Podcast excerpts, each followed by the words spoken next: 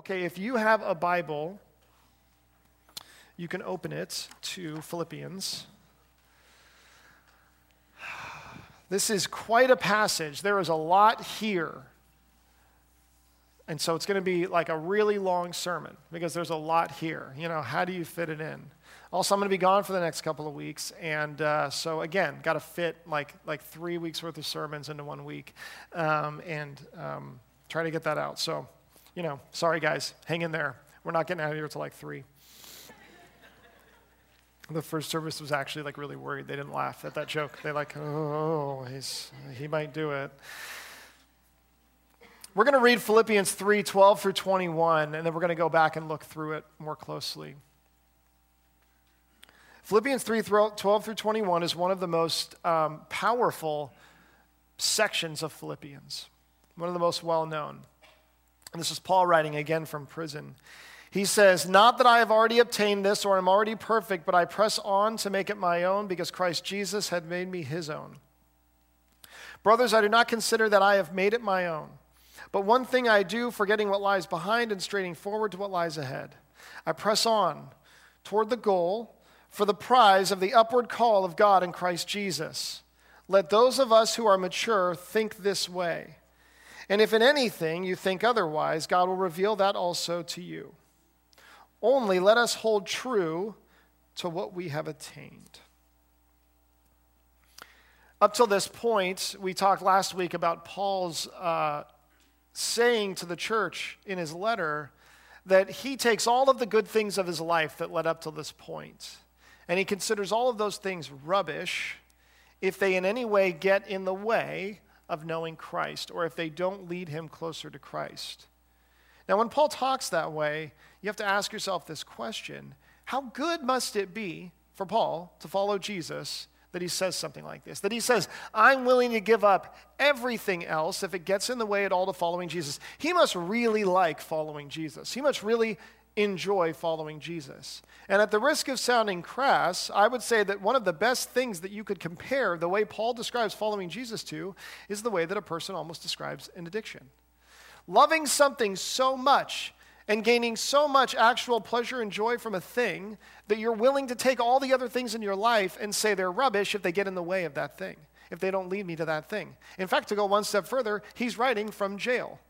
He's writing from jail saying, still, anything that gets in the way of me coming to know Christ, of me becoming more familiar with and closer and more like Christ, I count that thing as rubbish. The joy, the almost euphoria that Paul experiences pursuing Christ, the way that he describes it here, is absolutely incredible. And here's what Paul means when he talks about this. He says it at the end of the last passage that we looked at last week, and I want to go back to it really fast because it sets up this one. He says, "That I may know him and the power of his resurrection and may share in his sufferings, becoming like him in his death, that by any means possible I may attain the resurrection from the dead." He says that I may know him, that I would, first and foremost, that I just would be able to know Jesus as a person, have a relationship with him as a person. That's where it starts. And that I long for that, that I would really know Jesus the best that I can. He says that I would know the power of his resurrection, which means Jesus' ability to overcome death and all other things. Jesus has conquered the very thing that we fear the most. And so all of the anxieties and the fears and the things that we worry about in life, more than most being death, Jesus has conquered that through his resurrection. And I want to know the power of that resurrection because I want to know that there's nothing in my life that will ultimately conquer me or the thing that I'm living for. He says I want to share in his sufferings, because he knows that the sufferings of Christ still somehow brought him closer to the Father, and they glorified the Father.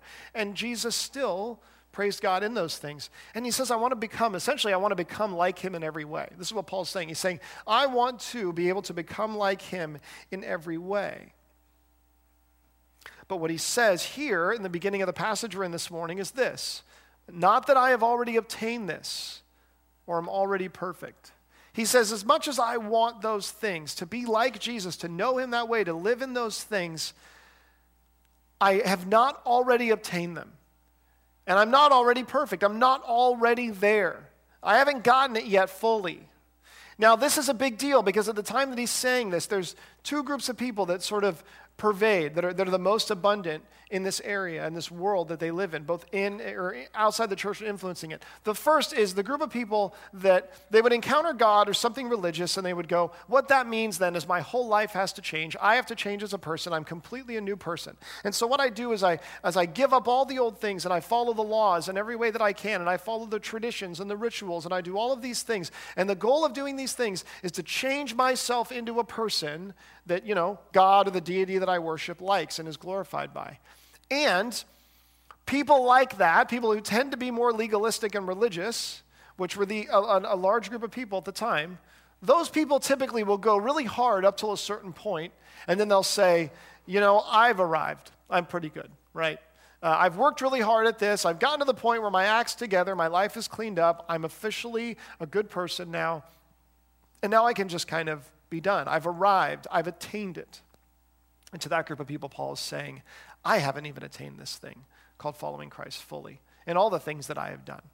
And so how could these people be saying something that's true, that we should actually live that way? In fact, most of the people that you may know who you think of, when I describe a religious person who thinks they've arrived and that they're done and wants to spend the rest of their time, if anything, just telling everybody else how they need to arrive and they need to be done, that's kind of what you think of with that person. The other group of people that existed were people who believed that when you have some kind of spiritual transformation inside of you, that happens in here, and it doesn't really matter what you do with these and with your body and with the physical things that you do in your life.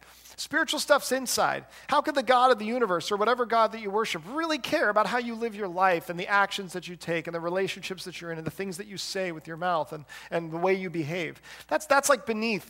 That's all beneath, because the physical world, the physical things, that stuff doesn't even matter. And so to those people, you become transformed spiritually, and then you just live however you want. You've already arrived. You're done. You're perfect. You're good, and it doesn't matter now how you live moving forward. To that group of people as well, Paul's saying, but I haven't even already been transformed. I haven't arrived yet. I haven't taken hold of this thing that I want.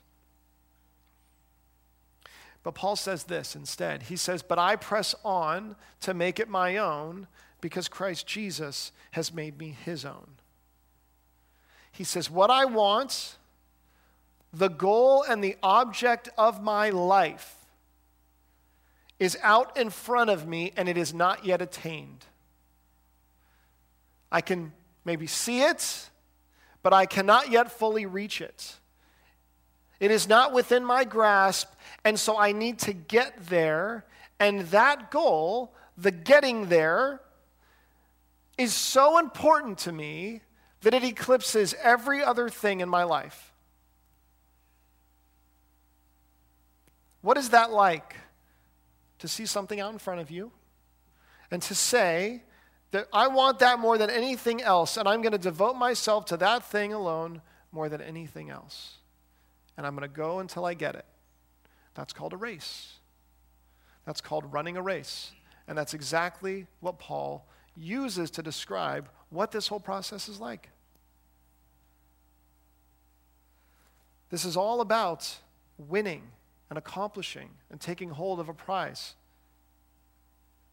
And so what Paul says is, no matter where I am in life, no matter what the circumstances are, no matter what the cost is, I press on. Paul says this in prison, in jail, after living a pretty impressive life up till this point. He says, I press on. So no matter what the circumstances are, no matter what the realities are, no matter where you're at personally, Paul's words are, I press on. And those are to be our words as well. I press on. If I'm at work, I press on. If I'm at home with my family, I press on. If I'm having coffee with one of my friends, I press on. Even if I'm on vacation, I press on. If I'm dealing with my kids, I press on. If it's finals week, or if I have a deadline, or it's a particularly exhausting season in my job, I press on still in the race. Even if I'm retired, I press on. If I'm just in school, and I'm going for another year, just like last year and the year before, I press on. If I'm at work and I'm just working another year like last year and the year before, Paul's words to us are, press on. If I'm sick and I just want to be better, press on. And if I'm sick and I'm not getting better, press on. I press on is what Paul says. And this is what he's telling the church from jail. This idea of a race, this idea of running towards something and making your life about that thing is something that we're all very familiar with because we get involved in these kinds of races, whether we like it or not, whether we understand it or not.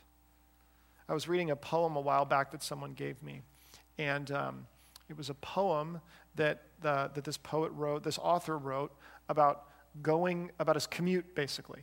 And he wrote this poem about, I think he rides a subway from the poem, but you might still relate to this thing as you read this. It's called Commute. Oh, the screech and heat and hate we have for each day's commute, the long wait at the last stop before we go screaming. Underground, while all the pigeons court and rut insolently on the tracks, because the train is always late. Always aimed at only us, who, when it comes with us, blunt snout, its thousand mouths cram and curse and contort into one creature, all claws and eyes, tunneling toward money.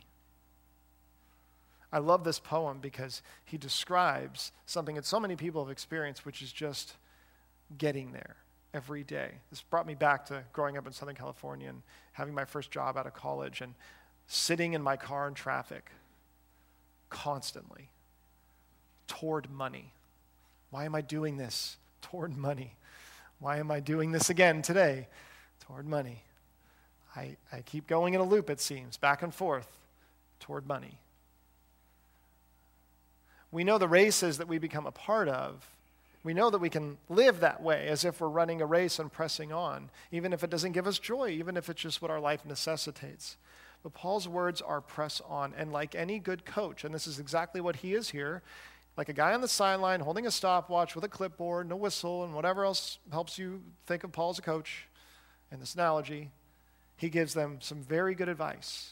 The first thing he says is this: I do not consider that I have made it my own, but one thing I do, forgetting what lies behind and straining forward to what lies ahead. Forgetting what lies behind and straining forward to what lies ahead. Kind of an important rule in running a race. Don't look back. If you look back, it will slow you down.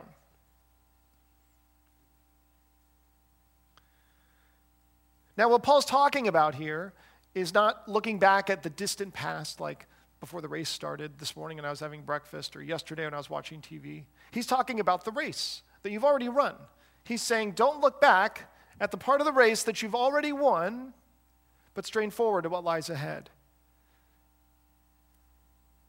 Now, what Paul's saying here is really important because, again, taking the life that he's lived and the things that he's done and the position that he's in, what we hear Paul saying here is, I'm not going to glory in the achievements that I have. I'm not going to use those things as an excuse to stop running the race. I'm not going to look back at those things that I've already done. It doesn't matter where I come from. It doesn't matter how impressive my past have been, the degrees I have, the strides I've made. In fact, if any of those things cause me to slow down towards getting to Christ because I look back, then those things are rubbish. Those things are now harming me. Now, if you've ever been in the front in a race, I have very little experience with this, but if you've ever had experience in this, being in the front of a pack, you know that one of the weird things about it is you have no idea what's going on behind you. You don't know how far back anybody is. You could be lapping them. You could be right in front of them, and you could be just barely ahead. You don't know. But what you know is that if you look back just to see where is everyone and what are they doing and where are they going and how's this race running and how have I been doing, it will slow you down. There is no retirement from following Jesus. We may physically be able to buy an RV and travel around and see the sights, but we cannot spiritually buy an RV and travel around and see the sights because of the life that we have lived up to a certain point, as much as that may be hard to believe. Paul has done just about more for the gospel than anybody else that we would ever hear from, and he's in jail, and he doesn't stop and say, I've done enough, I can rest in what I've done. I don't have to keep pressing on. I'm good now. I've attained it. I've achieved it. He says, I don't look back on the things that I've done because they would slow me down. You don't say, I look back and I see that time when I was really teachable and I was really moldable and I let God work in me and I let God change me and do some really big things. That was really great. Remember that? That was good. That's over now. I'm done. I can take a break. I can coast. I can slow down. We don't look back and say, but my life used to be such a mess and now I've cleaned it up. God, like I've got a new life. I've got a better life. I look better. Things are different now. Everything's changed. I took care of it all. I can relax. Look, because that was my story. You want to hear my testimony? I'll tell you all about what happened back then, what used to be done, what God was doing before. And I look back to it. And Paul says, don't do that. Forget what you have done and focus on what you have to do. Jesus had a really unusual way of calling us to do this. He said that when you give with your left hand, you don't let your right hand know what you're doing, which is crazy. How can you do that? How can you give with your left hand, not know what your right hand's doing, right? Not let your right hand know what you're doing. Why does he say that? He says that because he says we are to do things in a way that we ourselves don't keep track of the things that we have done. We ourselves don't live today because of the way that we lived yesterday, because of the way that we behaved yesterday. I did something good yesterday. I don't have to do something good today. I followed Jesus really hard yesterday. I don't have to follow Jesus today. I ran the race really well yesterday. I can take a break from running the race today. He says don't live that way because it will slow you down. But he's not just talking about the good things that we look back on. He's talking about all the things that you look back on and you look behind on.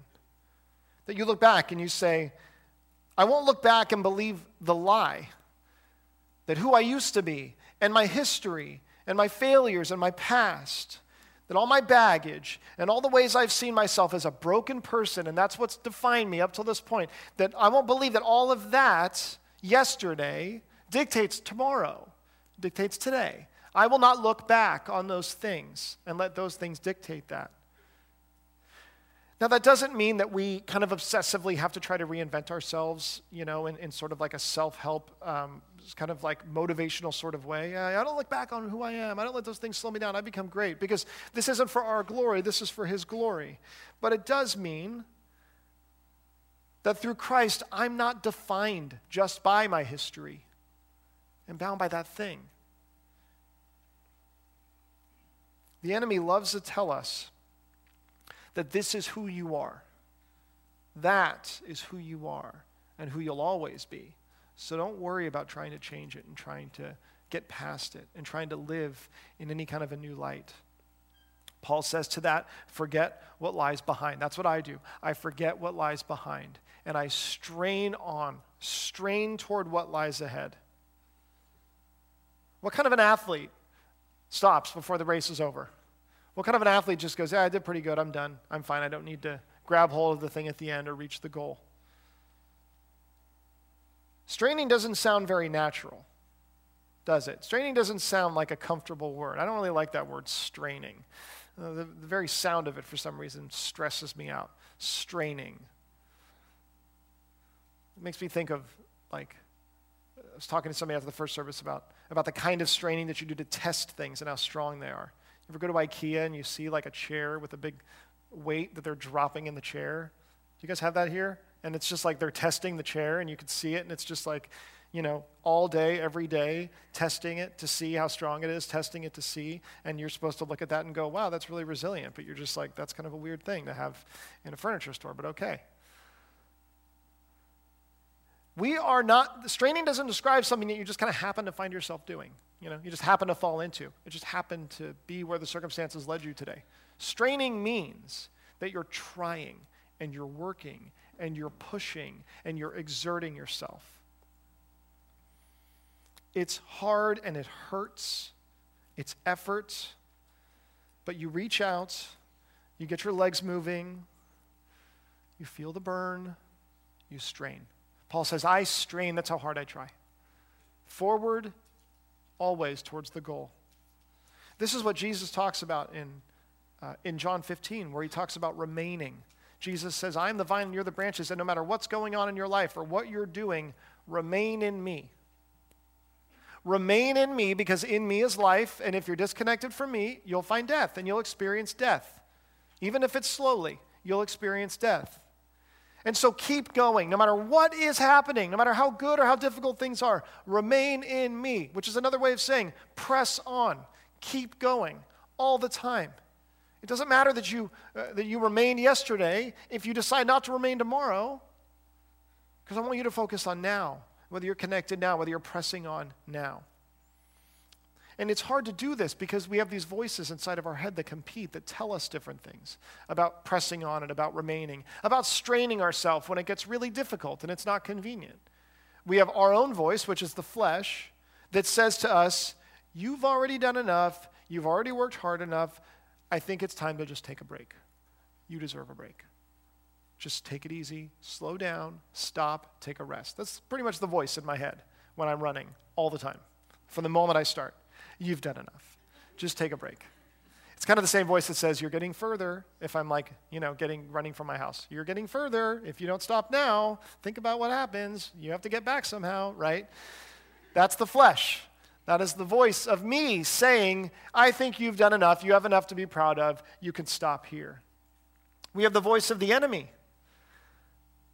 The voice of the enemy in our ear constantly saying, this race is stupid, and you're never going to finish this race, and you're never going to win, and you're not going to do very well, so just stop. And we have the voice of God saying, push on, keep going, be like Christ, remain, abide.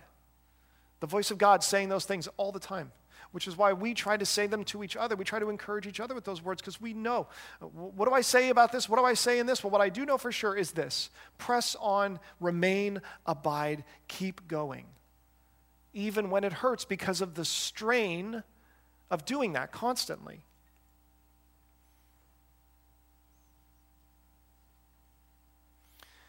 And there are good times and there are easy times that it feels like it's easy to run. And it's easy to press on, and it's easy. And there are the difficult times. There are the times where it feels like the run is downhill all the way. And there's times when it feels like pressing on is an uphill battle completely. And there are times that we lose things on the race. We lose things as we're pressing on. And as painful as that is, they are still a reminder to us that if anything else, that we can still focus on Christ and keep running, even having lost those things. And there are times that things are good, that we have good things that we experience that happen, that make the race easier, that make the running easier, and we rejoice in those things. But we can't ever let the race become about those things, because then we stop running the race. It's like if you're running and you're feeling lonely and somebody comes up alongside you to run with you, and you talk and you have some camaraderie and you find some encouragement from one another, and you're enjoying running with them, and then all of a sudden you realize they're running a little bit slower than me, and if I want to stick with them, then I've got to just run at the pace at which they're running.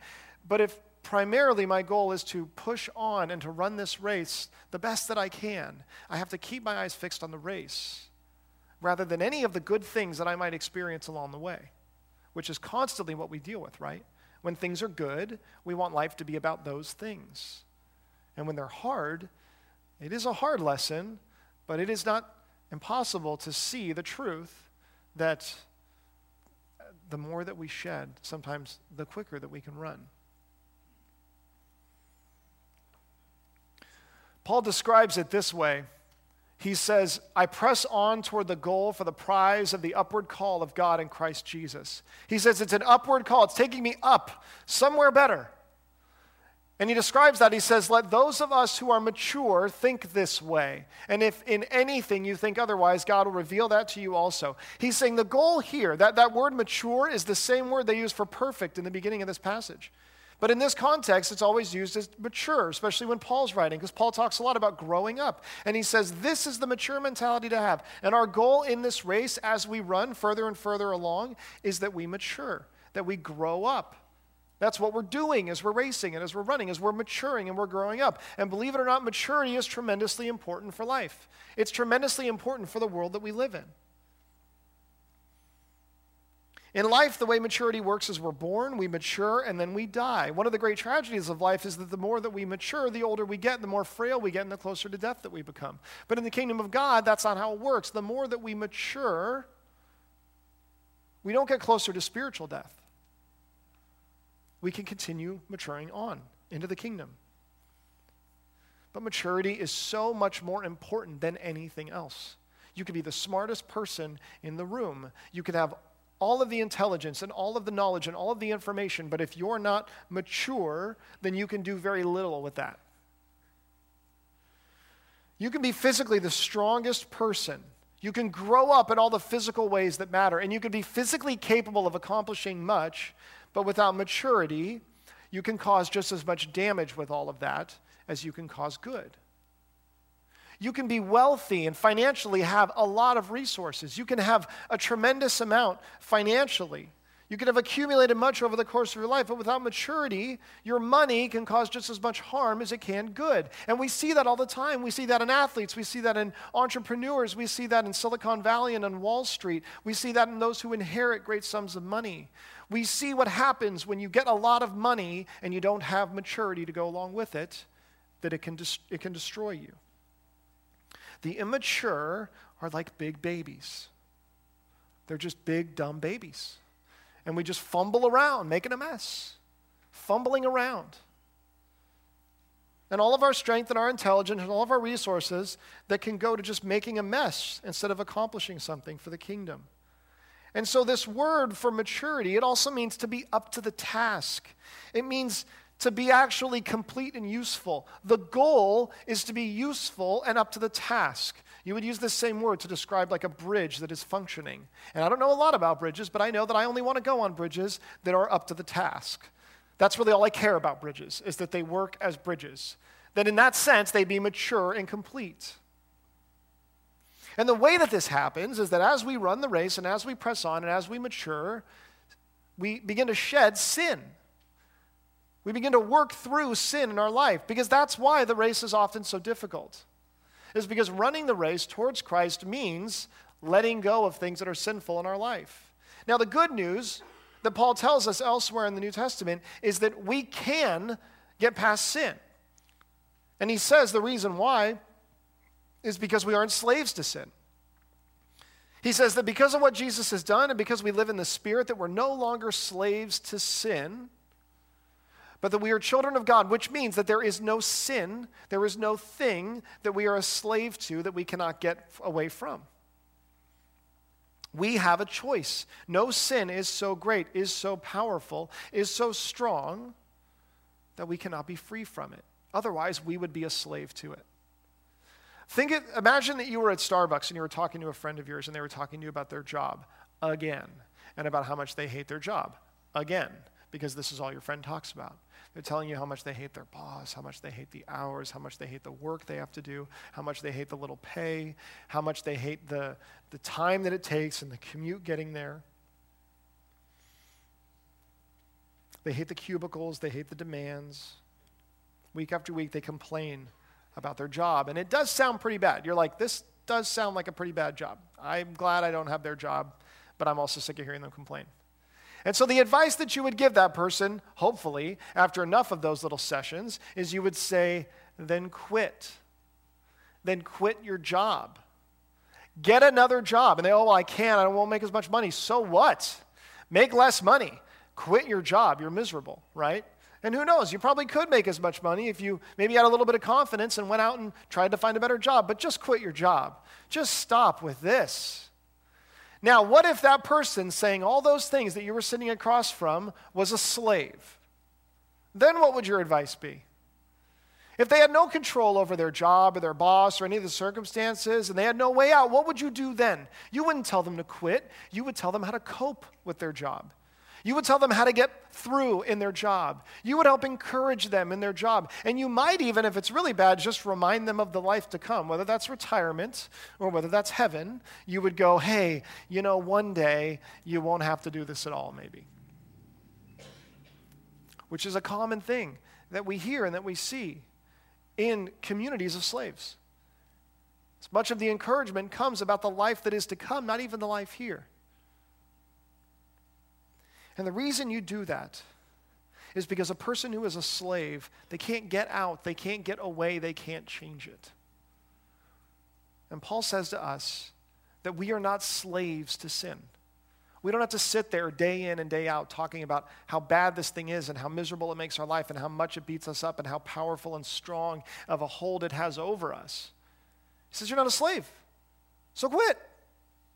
So stop it. So move on.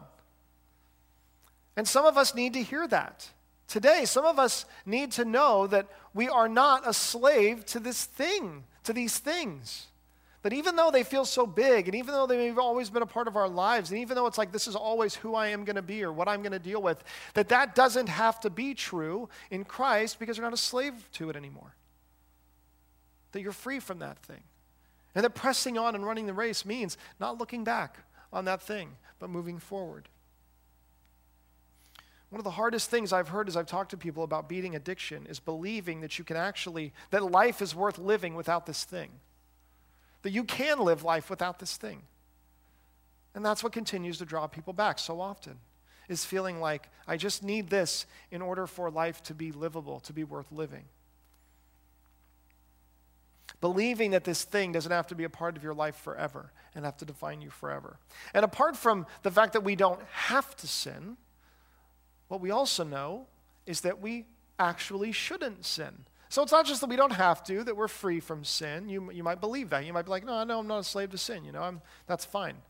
But do you believe that sin is actually a bad thing in your life? Do you believe that it actually does lead to death? That it actually does lead to destruction? Do you believe that there actually is an enemy that is prowling and waiting like a lion to devour you? There have been times in my life where I have encountered something in the Bible, and it has made me realize that something in my life is sin, but I don't really dislike the thing, and I really struggle to see how it's so bad. And I'm like, where? Like, why is this bad? Why is this a big deal? Maybe I shouldn't do it. I probably shouldn't do it. But you know what? Everybody does it. Or I don't really see the problem in doing it.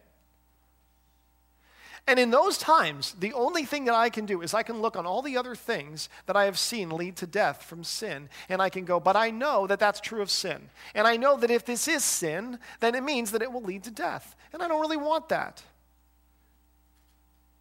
Then apart from just not sinning because I don't have to, I also know that I'm free to not do it. One of the things that could be so discouraging at times in youth ministry. And this is true with people of all ages, but I think it was exacerbated in youth ministry because people adults are better at hiding things, which is really kind of nice about youth ministry is you can kind of see what's happening a little bit easier in front of you.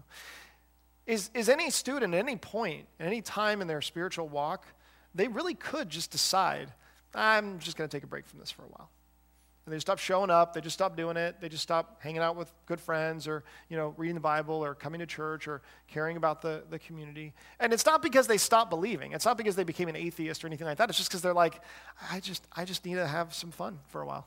I just need to take a break, And honestly, this is a part of growing up. Part of growing up is just taking a break sometimes, right? It's called sowing your oats when you go to college, right? You just go, hey, I know, not good, everything, but everybody has to do some things that aren't good, right? Everybody's got to kind of test the limits. Everybody's got to kind of see what the world is like. That's an important thing. And you look at that from ahead there, from past that point in life, and you go, no, that's not true. Everyone doesn't have to do that. It's actually foolish to do that thing. Why? Because that stuff does lead to death, even if you don't see it right now. And people of all ages have the ability to do that. We can know that something's sin, know that it's not good, but go, yeah, but it's still kind of nice, and it's okay, and it won't get in the way. While sin may be understandable, that doesn't mean that sin is acceptable. And while we may understand why we're prone to it and why other people sin so often, it doesn't mean that we should just accept it and say, it's going to be a part of things in my life all the time, but instead say, then as I press on, and as I remain, then I don't have to be a slave to this thing anymore, and I could be free from it.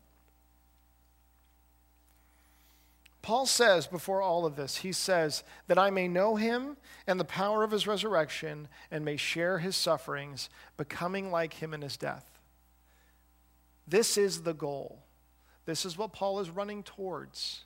He's wanting to become more like Jesus the more he runs this race, but he sees this thing that is not within his grasp yet, but he keeps pressing on, and he encourages the church to do the very same thing. And the reason Paul does this is because there is absolutely no greater life than the life that can be lived running this race, than the life that can be lived in pursuing Jesus. There is no greater life. Pastors for years have called it different things, a purpose-driven life. Not wasting your life as you are desiring God. John Wesley calls it living a holy life or a sanctified life. This process is being sanctified, but it's because you see, you go, okay, wait, let me get, so in heaven, I'm going to be perfect? Okay. Is there any way that I could be a little bit more like that tomorrow than I am today? Because I would like to be that way. And running this race is saying, I'm going to press on and I'm going to run towards that. Because I believe that as difficult as it may be and as painful as it may be, as much as the strain might hurt and as many things I might have to shed and ignore along the way, I believe that there is no better use of a life than running this race and pressing in and pressing on. And the reason Paul says that he does it, and this is the difference between this and a lot of other things that tell you, here's a race you can run. It's a difference between the gospel and between religion, is that Paul says, I take hold of this because Christ has first taken hold of me. He says, the reason I want to do this is because Jesus took hold of me and he saved me. And because of that, I am grateful and I want him more. The difference between the gospel and religion is religion says, if I run this race really well and I try really hard and I discipline myself and I get all this sin out of my life, then God will accept me and love me. But what the gospel says, it says, because God accepts you and loves you, because Jesus loves you and has taken a hold of you, you then can live this way. You then can run this race. And I say that, and that's important, because if you're here and you are not a part of the kingdom, if you're not a follower of Jesus, if you don't believe in the gospel and have not given your life over to that and trusted in him for your life, if you haven't done that, then you can't just start running a race and trying to be good and trying to press on and all the difficulty that comes with it and think that that will get you there. That will only make you a more disciplined, nicer, better behaving person, but it won't make you someone closer, any closer to that goal, that prize that Paul's talking about of Christ. He says, the only way to do that is to first say that I realize I receive what Christ, the gift that Christ gives me of eternal life, that I recognize that I'm a sinner, that I need to repent, and I need to turn around towards him, and I need to run towards him, because life is in him, it's not in all the things that I could try to do. We know that doing that, that living that way, is the absolute best use of a life. We know that no matter how much pain that might bring us, and no matter how much trial that might bring us and how much difficulty that might bring us, we know, regardless of any of those things, it is still the absolute best way that we could live this life that we have, is running this race. This is what Paul is telling us. This is what he's telling the church in Philippi. And he's telling them this from prison. If there is one thing, well, not one thing, but one of the things that prison and that jail give people is perspective. They say that a lot when they put people in jail. They say, hopefully this will give you some perspective. Maybe you'll have some time to get some perspective, right? Now, if you're the prison guard chained to Paul, you're the one that gets perspective, right? Paul doesn't get perspective because he's going to share the gospel with everybody that he's around, and it's going to make them realize the truth of these things. But Paul's saying this from prison. He's saying it from jail, and he's saying it because he is offering us perspective. He's saying, this is what life really is. This is what life is really about. This is what life is really lived for. And as he's saying these things, he's doing it with so much joy and so much gratefulness and such euphoria at following Christ that we cannot help but look at it and say, I want that. I want to run that race with him. And that we can be encouraged and know that we're not running it alone, that we're running it together, that we're all running the race and seeking to remain and stay connected together. And that is a lot more enjoyable than just running by ourselves. Let's pray. Father, we are so thankful for who you are, for what you have done. We are so grateful that you give us words like these from Paul, Very practical words that encourage us and remind us of exactly what it looks like and what it takes to run this race. I pray for those who cannot stop looking backwards at the failures and the baggage and the hurts and the brokenness, that cannot stop letting those things define them in the future. I pray that you would give them a sense of liberation and freedom from those things because of you. And I pray for those who cannot stop taking pride in the life they've lived up to this point, thinking that that's enough and that they've already arrived and they've already done it. That rather than rest on their accomplishments and achievements, that they would instead just continue to press on. And Father, I pray for those for whom the race right now is really, really hard, that it feels uphill and that the strain hurts. I pray, Lord, that you would keep their eyes fixed upon you, that you would help us to see you, the object of our faith, that we would reach out for you, and that we would know and be reminded of why we are running this race and how good it is, and that the prize is worthy, Lord. It's in your name that we pray. Amen. Father, we sing that again and again because ultimately keeping our vision fixed upon you, our gaze fixed upon you, is the most important thing that we can do, Lord. That we can't run any race or walk in any straight line without fixing our gaze first on a point in the distance. Lord, our desire is to do that with you. We know that we cannot walk straight or run straight or live rightly, Lord, if our gaze isn't fixed upon you regardless of what we're going through. And it's hard in the storms, it's hard in the waves. It's hard when there are so many things in life telling us to shift our gaze onto them, to care about them or be afraid of them. And our prayer is that you would help us to do that. Help all the other things to drown out. Help us put blinders onto them if we need to, so that we can fix our gaze upon you and we can walk to you and run to you, Lord. It's in your name that we pray. Amen. All right, God bless you guys. Have a great week.